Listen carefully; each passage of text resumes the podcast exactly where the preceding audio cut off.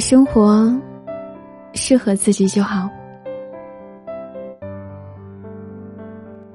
朋友圈里，有人晒旅行，有人晒事业，有人晒爱情。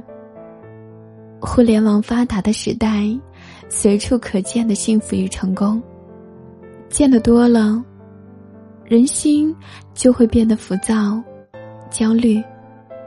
尤其是见到身边人好像都过得比自己好的时候。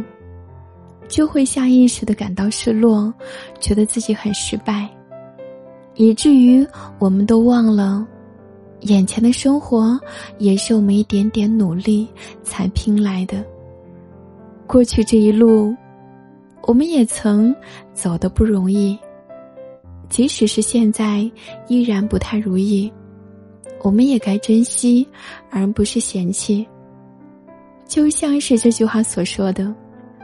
信息泛滥的时代，我们应该建好自己的城墙，守好自己的初心，按照自己的节奏，脚踏实地的去过好属于我们的日子，一步一步走在自己的时区里。当你走得更远，视野更开阔的时候，你也会邂逅美丽的风景，拥有新的故事，丰盈自己的内心。人生是旷野，浩瀚通达。每个人都会有属于自己的轨道，去往属于自己的缤纷世界。一路向前的路途中，是晴空万里，还是风霜雨雪，我们都无法左右。但我们可以左右自己的心情。即便听过千万种声音，我们依旧可以回到最初，去做自己。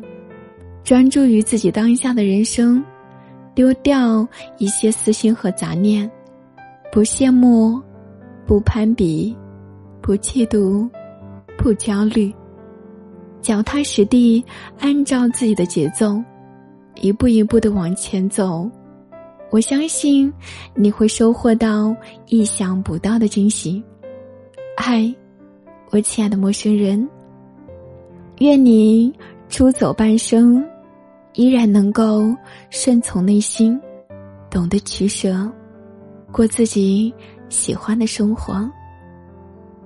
这里是睡前夜听，我是古斯，感谢你的收听，祝你晚安。